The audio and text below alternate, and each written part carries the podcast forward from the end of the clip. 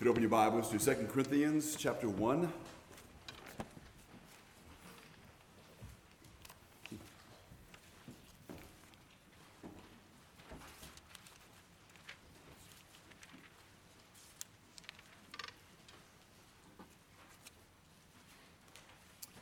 Let's pray. Father, as always, we are grateful for your word. And Father, it is the desire of our heart to be encouraged and strengthened by your word. We want to have a better understanding of life. We want to have a better understanding of you, how you work in life, to have a better understanding of your ways. We also, Father, desire, because we know that it's in your word, to have a better understanding of ourselves. That, Father, we may be able to live better lives, be able to correct those things in our lives that are amiss that we may be able to better enjoy the life you've given us and to look forward to the life that is to come. And so, Father, we ask that your Spirit would work in your word and work your word into our hearts and our minds. And we ask these things in Christ's name. Amen. Beginning in verse 3 of chapter 1 of 2 Corinthians, Paul writes, Blessed be the God and Father of our Lord Jesus Christ, the Father of mercies and God of all comfort who comforts us in all our afflictions, so that we may be able to comfort those who are in any affliction, with the comfort with which we ourselves are comforted by God. For as we share abundantly in Christ's sufferings, so through Christ we share abundantly in comfort too. If we are afflicted, it is for your comfort and salvation. And if we are comforted, it is for your comfort with which you experience when you patiently endure the same sufferings that we suffer. Our hope for you is unshaken. For we know that as you share in our, fellow, in our sufferings, you will also share in our comfort. In verse 5, where Paul writes, For as we share abundantly in Christ's sufferings, so through Christ we share abundantly in comfort too. It reads in the New American Standard, For just as the sufferings of Christ are ours in abundance, so also our comfort is abundant through Christ. So when you get to verse 5, even though he has, in one sense, mentioned suffering, and that we are going to experience suffering, and that God is the God of all comfort, and He is the one who comforts us in all of our suffering.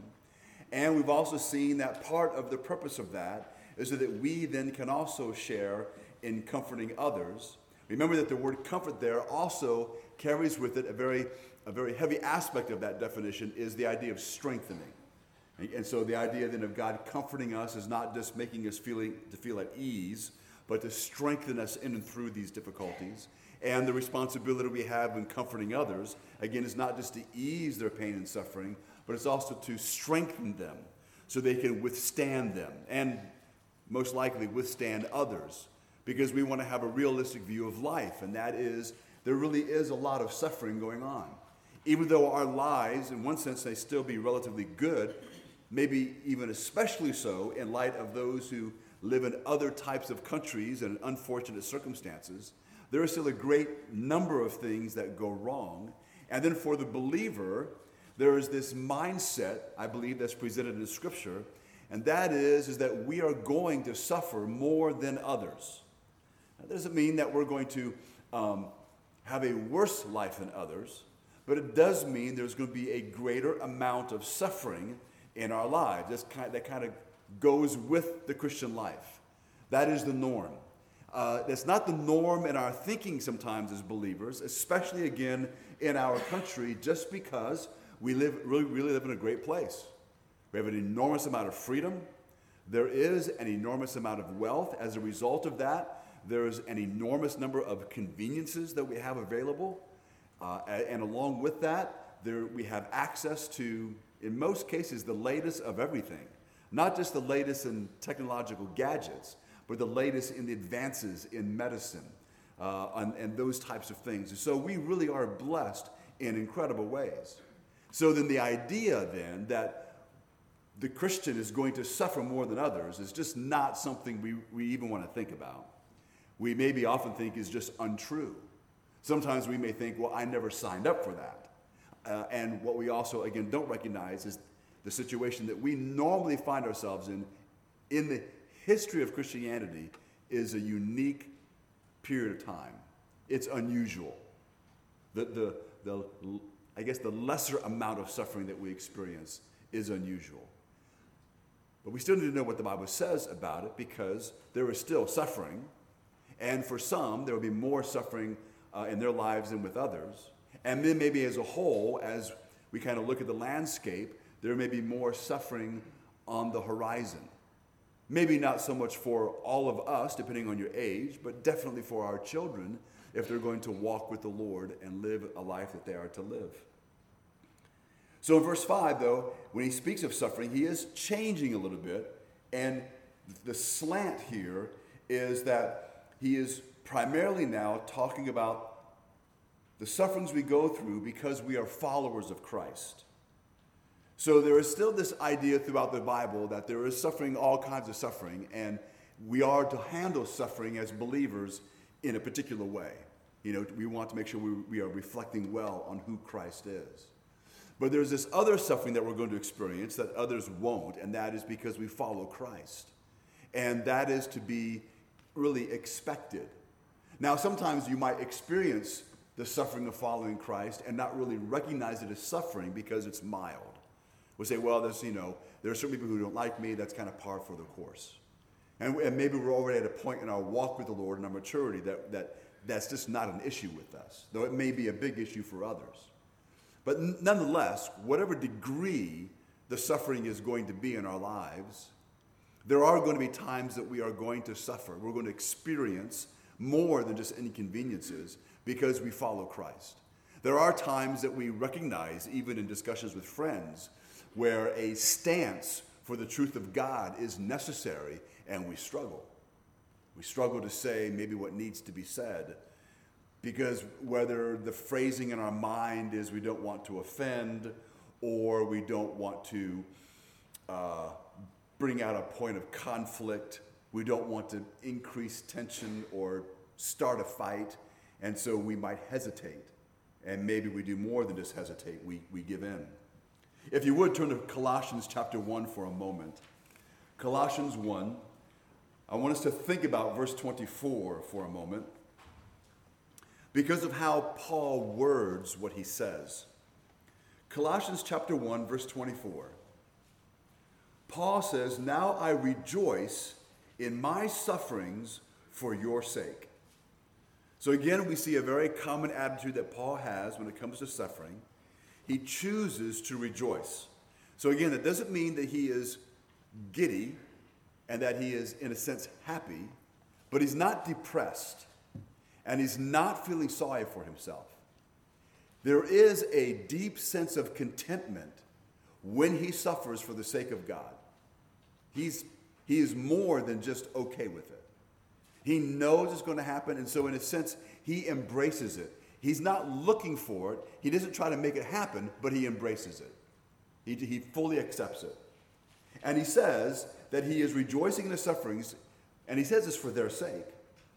Then he says this, and in my flesh, I am filling up what is lacking in Christ's affliction for the sake of his body, that is the church. What in the world does he mean by that?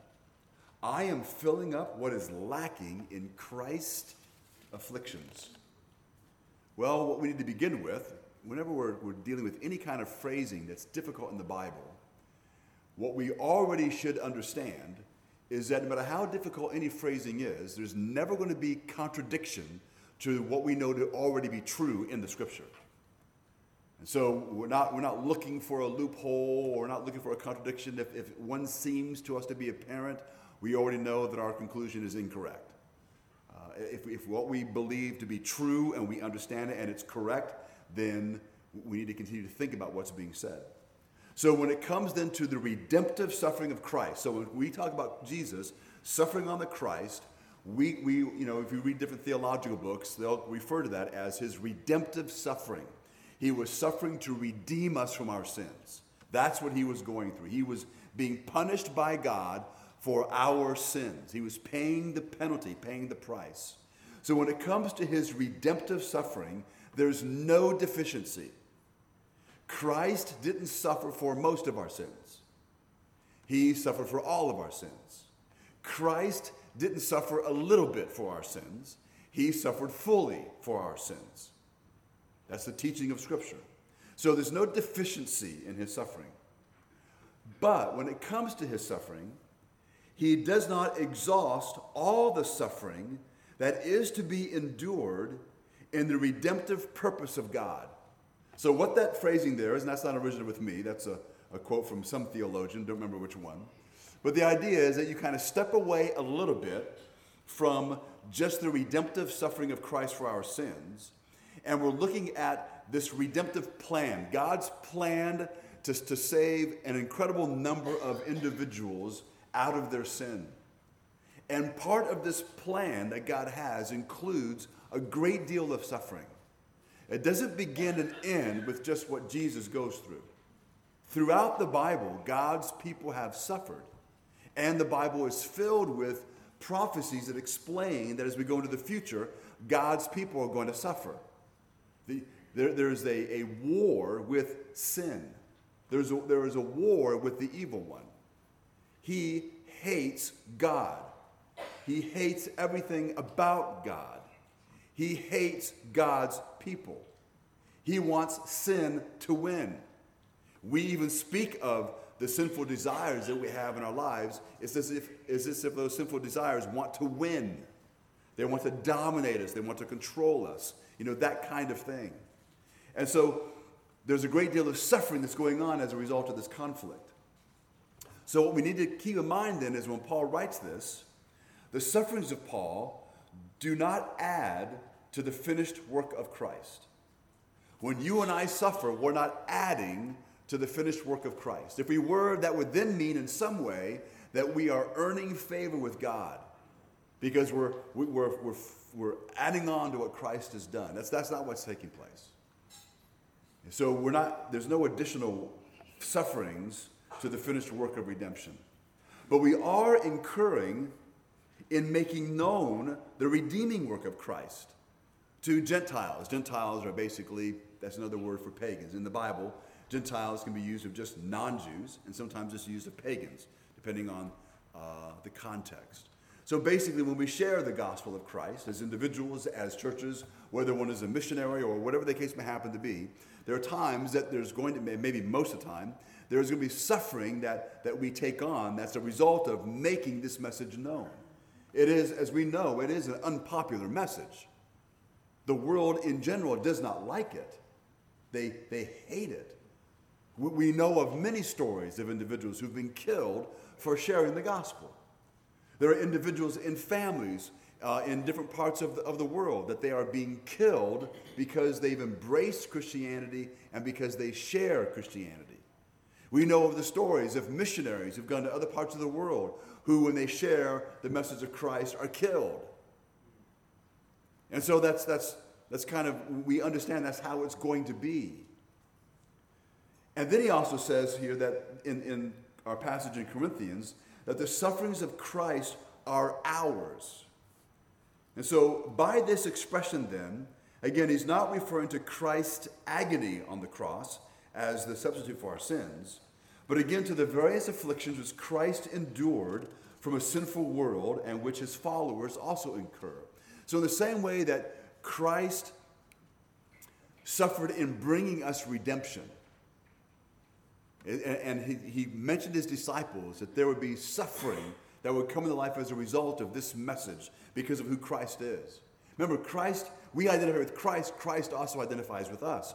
Christ says, Don't be surprised when the world hates you, they hated me first. He tells us the world's going to hate us because of him. The world's going to hate us because they hate him first.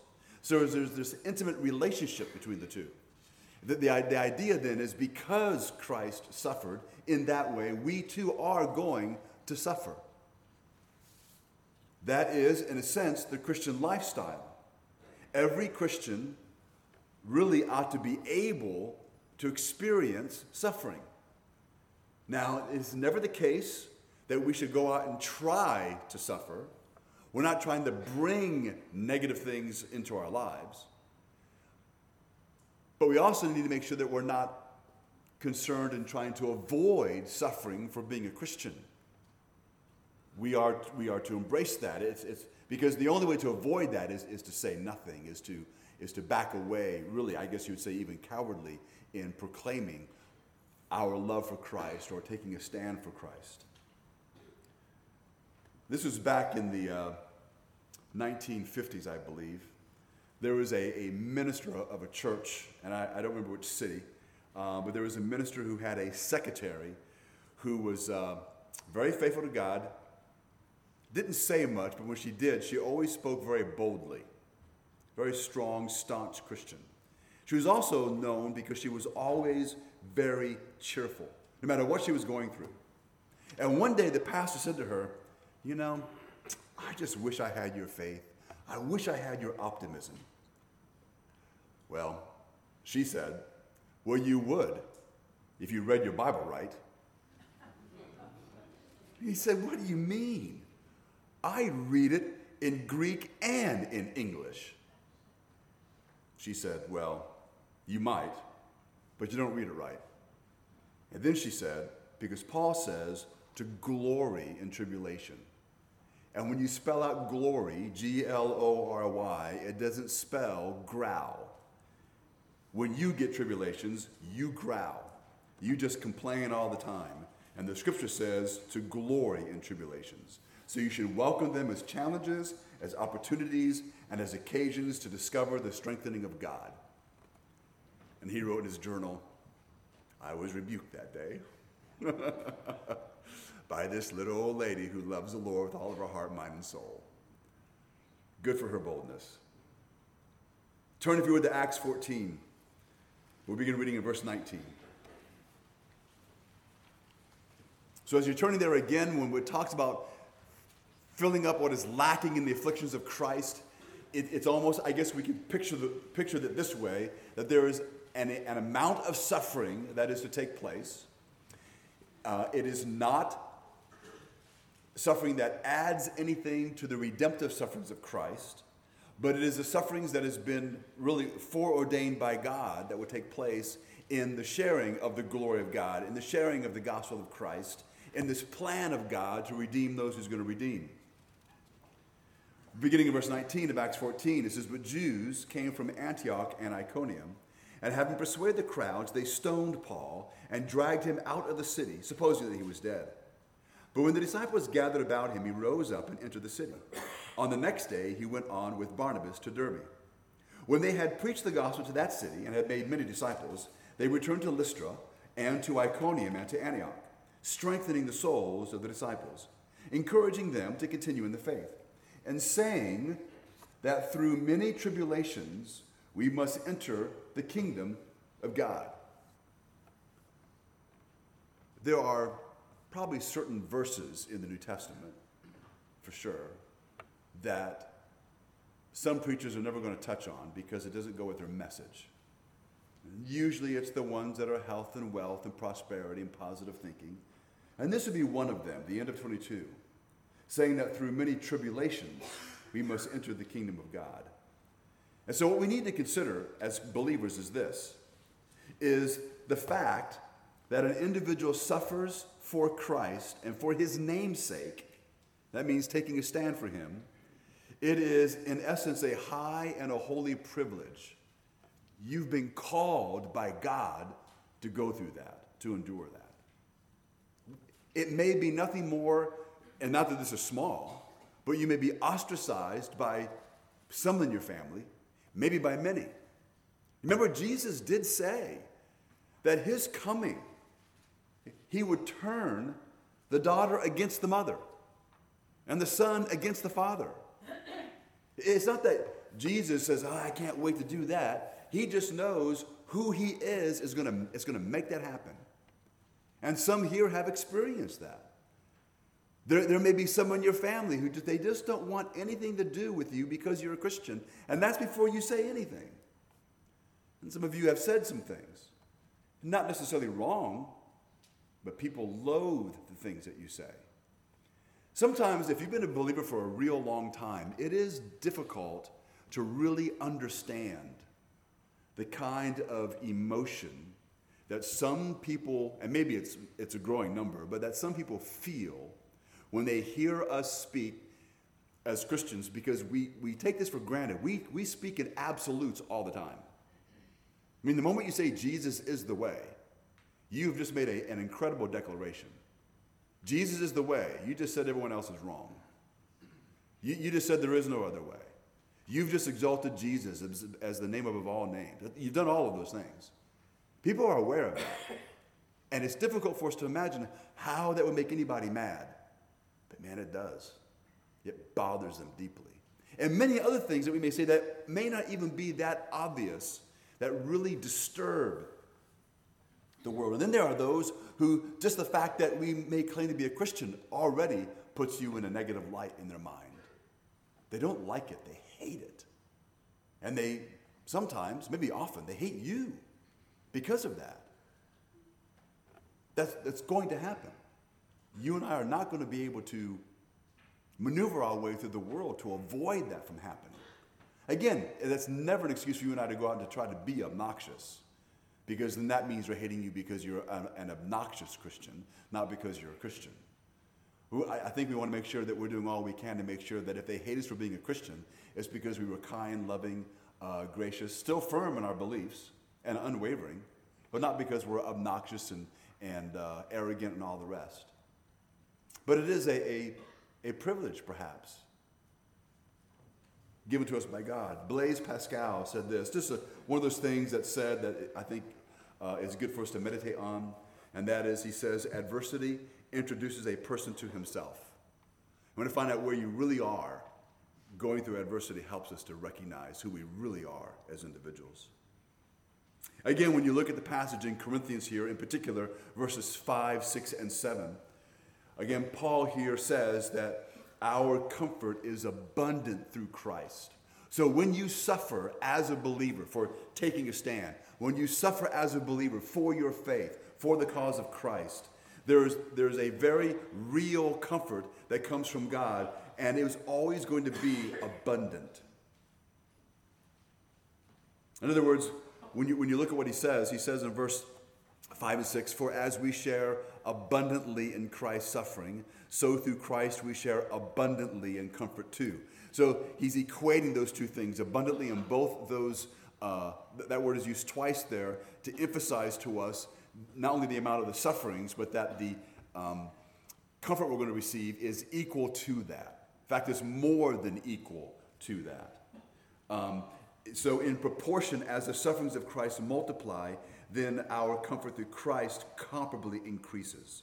The comfort that is used of the Lord directly uh, motivating and, and should directly motivate and inspire us to carry out his plan, to deliver his message. The, the, the emphasis here on the comfort that God gives to us, or the comfort that comes to us through Christ, really is the word is being used to emphasize that there's this close personal activity of Christ in our lives. Again, maybe we are not quite accustomed to that because we don't really suffer at least in the ways that we hear of others suffering. But I have read enough stories, I've read really lots of them, of individuals in other countries, of groups of believers in other countries who do experience a suffering that just, it, it doesn't end. It's not like they suffer for a couple of weeks and then it's kind of over. We're talking month after month, year after year, where they are pleading with God to deliver them for weeks on end because of the pressure they're experiencing, because of the uh, persecution that they are experiencing. There's this daily dependence upon God that they're very much aware of, that they are exercising in prayer. And again, one of the things that many of these, I would just say all of them that I've read about, that they all experience and share together is a deep and abiding, intimate joy and they have no explanation as to where it comes from except to say that it comes from God. It seems to be spontaneous across the board, across countries. There is there's no lingering hatred towards those who mistreat them. I don't know about you, but you know, when they start talking about politicians, which already puts them in a negative mindset, but when they start talking about politicians in Washington, and maybe there's a rumor, or maybe it's true, about some new law they want to create or pass that's going to make it more difficult in some way for Christians, Man, I just like those bums. Man, I like to just give me a taser. You know, I just, I mean, that's my immediate, that's my immediate thought. I'd volunteer to taser him every day. You know, it's, I would be okay with that. So there's just this, you know, it, it's, it's not, it's more than just that we take it personal. But we take it personal. That's not how we're supposed to really respond. I mean, it's not that we're going to be happy about this. And yes, we should fight against those things, but man, there's this emotion that's there that's just this disgust. And I'll be honest, with certain politicians, it's more than others. I'm not going to tell you who that is. You probably could guess, but it's okay. But I just like, you know, there are certain ones I want to slap harder than others. But again, I, I am to expect this as a believer. This is, these things are going to happen. And those individuals, which we actually already know, they need Christ. And they are, and this is where it may get difficult, they are not individuals who need Jesus more than I do. I, I, would like to think they need Jesus more than I do, but they don't. We need Jesus the same. we all, we all desperately need Christ. They are not a worse unbeliever than I would be if I was still in my sin. I don't know where I would be. I might be worse than them. I, I want to eliminate this distinction, this imaginary distinction that I have between this myself and th- these individuals, because it's imaginary. I'm thinking they are worse than me.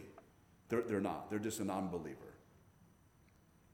And so I need to recognize that. And so, but the idea is, is that when we suffer, if these things are all enacted that they're talking about, or that we hear rumors about, God is going to comfort us with this joy. And one of the evidences, I believe, of this joy is really a lack of contempt for those who hate us.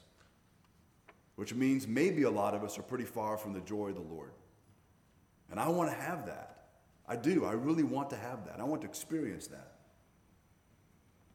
So, Paul also indicates, which we've mentioned before, that one way Paul's afflictions would be uh, for others' comfort is that they would see that God delivered him through the affliction and they could be confident that God would deliver them. We see that God delivered Paul in his afflictions and gave Paul even more opportunities to share the gospel of Christ. You do want to remember the end of the story, though. Paul died in the end. His life was taken as a believer. He didn't die of old age. There's, but there's no sense of defeatism with Paul. There's no sense like, oh man. There's none of that. Only joy, only greatness. I think it's true, few believers have suffered the diverse afflictions that Paul has suffered through, but God did deliver him. You, you can see his steadfastness. I mean, he's stoned, left for dead, they drag him out of there. He, you know, he kind of gets his senses back, travels another place, starts in again. This starts giving the gospel. Just, there's just no gap, except I guess for a couple of days of healing. But the sufferings brought Paul closer to God. They made him rely more and more on God alone. Paul was a more effective minister because of what he went through. He was more usable in the hand of God to bring consolation and salvation to God's people. So get that. Paul was a more effective minister, which again is not because he's a missionary or a pastor. This would be true for all believers. So we all will become more usable ministers or servants of God because you and I will become more usable in the hand of God to bring consolation and salvation to God's people. Because we all are to be involved in ministering in each other's lives. That's the normal for the Christian. So that would then mean this whenever we pray, Oh Lord, just use me, I just want to be used by you to touch the lives of others. That may be a very dangerous prayer. Now, I don't mean that in a negative sense, because dangerous is not always negative. But it's dangerous because maybe what we're really praying is, and I think this is true, we are inviting God to bring suffering into our lives if that's the proper tool, so God doesn't bring suffering in your life just because it's fun for Him. But if that's the proper tool that God can use to make us more usable in bringing consolation and salvation to the lives of others, then so be it. So we should be thinking that way. Perhaps God, and remember, the suffering is not, again, yes, there is this suffering for the Lord, but you do know that, that sometimes there can be suffering that you experience in relationships with other people that really might be a suffering for the Lord. You just don't know it. You just think it's just conflict. Like there may be trouble in your marriage. Now, normally, we are all contributing to the conflict in our marriage.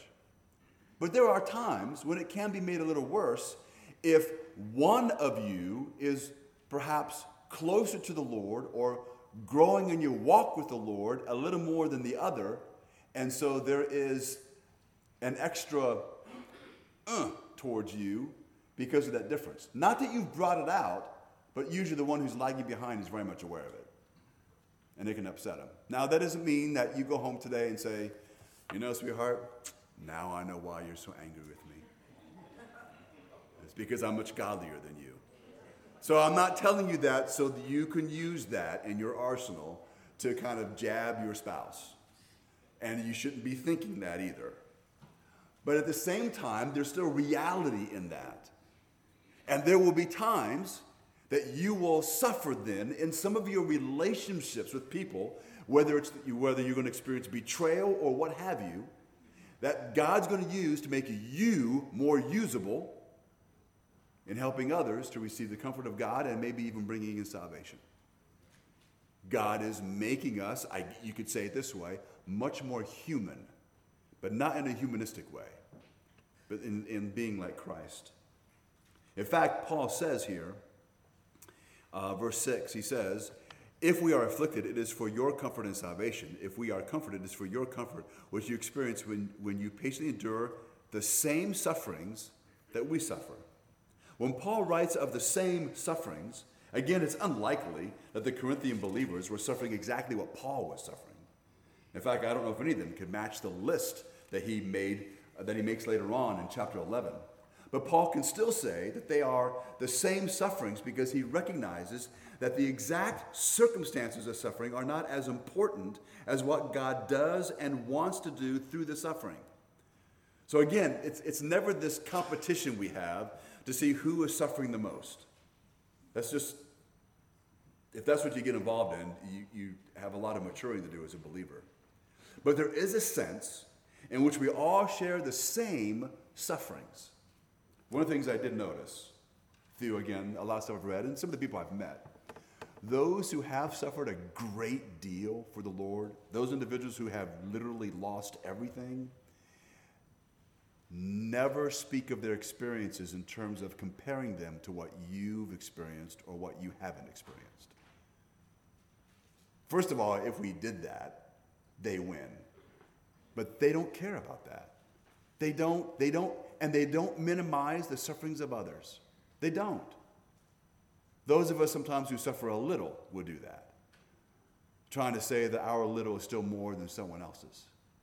It is true it is useful, I think, at times to compare our sufferings with those of others, maybe to see how light our burden really is.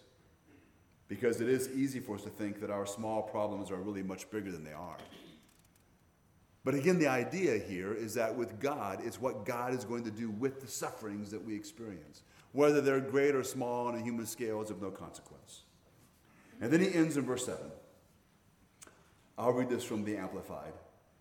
And our hope for you, our joyful and confident expectation of good for you, is never unwavering. It is assured, it is unshaken.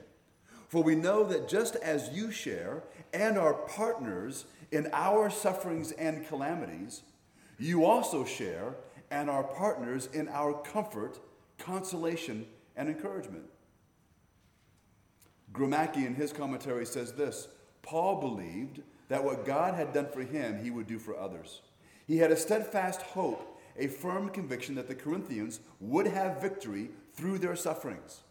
When we pray for others who are going through sufferings, especially if they're suffering because they are a believer, we should have this full expectation that our prayers will be answered. I, I believe that our prayers will be answered in a short period of time in God bringing comfort to them. Because again, it's not that we're concerned that God delivers them out of what's going on, but that God would deliver them in that, and the very real comfort they will experience may come immediately upon them by God the Holy Spirit. They will have that sense of joy and contentment, uh, that, that, that God is in all that's going on. And it's very difficult to be able to describe, if you've not experienced that, how great and overwhelmingly wonderful that can be. Paul knew that they would be partakers of the suffering in the will of God. And he also knew that they would be partakers of the comfort that comes this way, their way. Biblical consolation involves more than just feeling sorry for someone who's in difficulty. It indicates active encouragement and help to see the person through his trouble. It is back to that strengthening that we mentioned last week. God never promised to keep us out of the furnace of trials. Rather, He has pledged to be with us in the fire and to lead us out of the oppressive flames. No believer is alone in hard times. God is there beside them. And so I want us, I do, I want us as believers to have a, a proper understanding of suffering and its place in our lives as, as, as Christians, in our lives and in the lives of others. So we can be better prepared ourselves for whatever sufferings we may face and whatever we're going through now. So we may better be able to empathize with others who are going through suffering now and whatever they may go through in the future that we may pray more effectively for each other and be there to help to encourage each other uh, when others are going through times of difficulty, especially, not only, but especially when they're suffering for taking a stand for the Lord. To be there to strengthen each other, to help us to be able to endure, to endure now or to endure tomorrow. God has called us to be part of His church. And part, part of the reasons for that is that is how God is going to strengthen us is through each other. Through just being together. Just the simple act of being together makes us stronger and more confident. That's even before we speak. That's even before we make each other laugh. That's even before we hug each other. Because we come here for the same reasons. We love Christ. We are in different places in our lives as Christians, but we love Christ. And Christ has saved us from our sins. We are individuals who all deserve to burn in hell. And we have been delivered by the grace of Christ. And we share that in common. And we are together grateful to God for that. And we are gratefully together sharing that message with others in various ways, in various venues, but we should be doing that. So then, when we hear of others going through times of difficulty, as they carry that message out, we understand we can empathize, we can help, we can pray, we can strengthen. Father, we thank you so much again for the message of Paul and the, the words he's given us here. We pray, Lord, you help us to develop a proper understanding of suffering, to expect suffering without feeling defeated, without it being a negative thing in us. Father, for some of us who are younger, who feel that we may have much more to lose than those who are older, I pray, Lord, that you would strengthen their faith to recognize, Lord, that you are in charge of all things. All that we have comes from you, and we will never lack for anything as we live in your will. That though persecution may come, you will always be there for us and with us. Help us, Father, to be an encouragement to each other. Help us, Father, to be also as believers in a position to receive encouragement from with others. The Father, we may together walk through this life as you have intended all looking forward and rejoicing to your soon return.